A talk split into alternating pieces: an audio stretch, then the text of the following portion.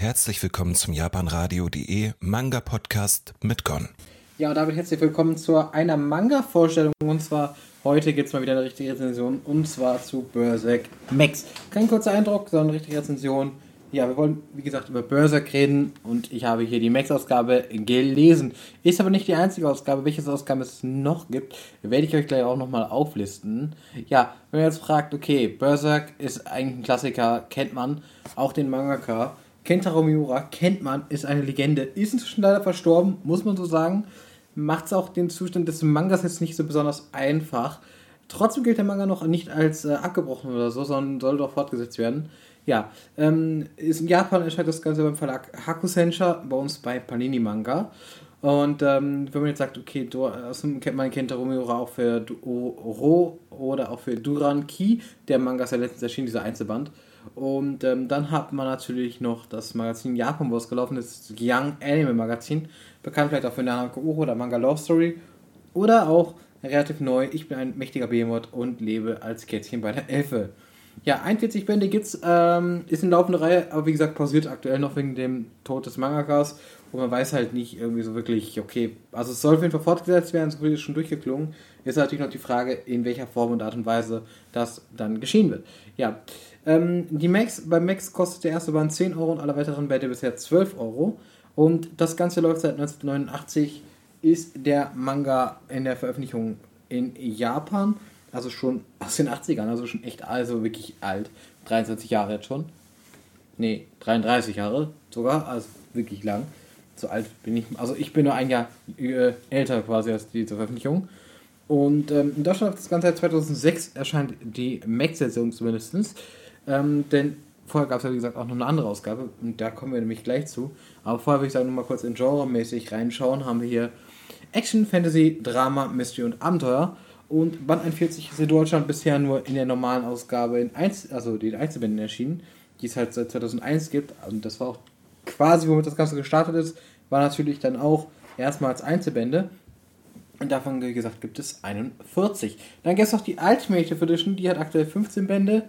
Und ähm, die kostet 19 Euro pro Band. Ist natürlich dafür auch ein bisschen hochwertiger, noch ein bisschen hübscher, muss man natürlich auch sagen. Und natürlich ist der Manga jetzt nicht ohne Anime-Umsetzung geblieben. Und, ähm, aber das sind mir jetzt ein bisschen zu viel, um das hier rauszuhauen. Ja, das Ganze spielt in einer Fantasy-Welt, sag ich mal, so ein bisschen im Mittelalter angehaucht das Ganze. Es gibt Monster, Dämonen und auch weitere Feinde. Und dort drin lebt Guts. Der ist ein ziemlich auffälliger Typ, der ist in einer schwarzen Rüstung auch deswegen der Schwarze Ritter genannt, hat ein riesiges, riesiges, riesiges Schwert, aber noch diverse andere Waffen, die er nutzt, um halt seine Gegner zur Strecke zu bringen. Er sucht Rache natürlich für etwas, was ihm in der Vergangenheit widerfahren ist. Und ähm, quasi, man kann das ein bisschen auch erkennen, dass ihm was passiert ist, denn er hat ein Brandmal. Ja, wofür das Ganze steht, ist vielleicht noch nicht so ganz klar, aber eins ist wirklich wichtig, denn man möchte ihn den bestrafen, oder er möchte den bestrafen, oder die bestrafen, die ihm das angetan haben. Und ähm, denn das Mal hat nicht nur hat so seine Nachteile, denn ähm, er wird zum Beispiel heimgesucht von bösen Totengeistern, die ihm das Leben halt zum Beispiel noch schwerer machen. Und äh, zu Anfang der Geschichte rettet er quasi seine Side-Ecke, die Elfe Puck. Und äh, die begleitet ihn so ein bisschen und äh, unterstützt ihn tatsächlich, auch wenn ganz das nicht immer ganz so recht ist. Ähm, also meiste Situation zumindest, aber ja. Und auf seiner Suche halt eben nach halt eben seiner Rache zieht er halt eine Blutspur hinter sich her denn es gibt, wie gesagt, genug Bösewesen auf dieser Welt und denen er sich erstmal entgegenstellen muss. Aber was ist denn jetzt in der Vergangenheit passiert ist und wie er sich zu diesem Kämpfer entwickelt hat, also so einem krassen Kämpfer und warum er Rache will, das erfahrt man dann so im Laufe der Zeit Mangas. Da sollte man das dann mal lesen. Und natürlich auch die Frage, wird er sein Ziel erreichen wird am Ende. Das ist natürlich, wie gesagt, bis heute unbeantwortet. Wie gesagt, 41 Bände nicht beendet. Ja, Umsetzung. Keine Farbseiten im Max-Version, das, das finde ich aber auch bei dem Preis vollkommen in Ordnung. Ähm, es ist halt wirklich dick, es sind über 400 Seiten, also das muss man eigentlich mal so gut halten. Und zeichnerisch ist das Ganze auf jeden Fall was Besonderes. Es ist sehr düster, es ist ziemlich detailliert, es ist blutig, es Manga hält sich nicht zurück, auch mit irgendwelchen, was, äh, mit irgendwelchen, ähm, ja, was zu zeigen, sage ich mal. Äh, auch im Charakterdesign passt das zu der Geschichte, es ist halt wirklich relativ realistisch, sage ich mal, von den Proportionen, von den Aussehen her, von den Augen her keine großen runden Augen, so nichts Muhe, nichts, gar nichts. Nein, nein, das ist hier absolut nicht der Fall. Man kann die Emotionen ganz gut rüberbringen, äh, finde ich, werden auch ganz gut rübergebracht hier. Zwar nicht das, die Peak, also das Beste, wo, wo man sagen muss, aber insgesamt trotzdem gut. wie gesagt, auch von Hintergründen her, er ist super detailliert. Das erinnert wirklich an dieses Europas Mittelalter. Man kriegt das immer wieder relativ gut reingedrückt, wo man sich orientiert. Ähm, die Geschichte selbst fängt ziemlich brutal an und hat erstmal überhaupt gar keinen Kontext für mich gehabt. Und das hat mich am Anfang so ein bisschen abgeschreckt und nicht so wirklich. Ja, ich bin am Anfang nicht so gut reingekommen. Deswegen, weil man natürlich so ein bisschen so denkt, okay, ist es jetzt einfach nur, nur, nur, nur, nur quasi ein Prügel. Also einfach nur sowas, quasi, dass man sagen kann, ey, ähm, wir machen, ich mache das jetzt um ein bisschen was, äh, wie nennt man das so schön, Violence Porn, könnte man sagen, in Anführungsstrichen jetzt, ähm, als bestes bester Name. Aber dementsprechend ist es ganz ist es nicht so, denn man lernt langsam solche Guts und vor allem den Guts kennen und ähm, natürlich auch Puck ein bisschen natürlich, aber vor allem den Guts ist ja relevant hier.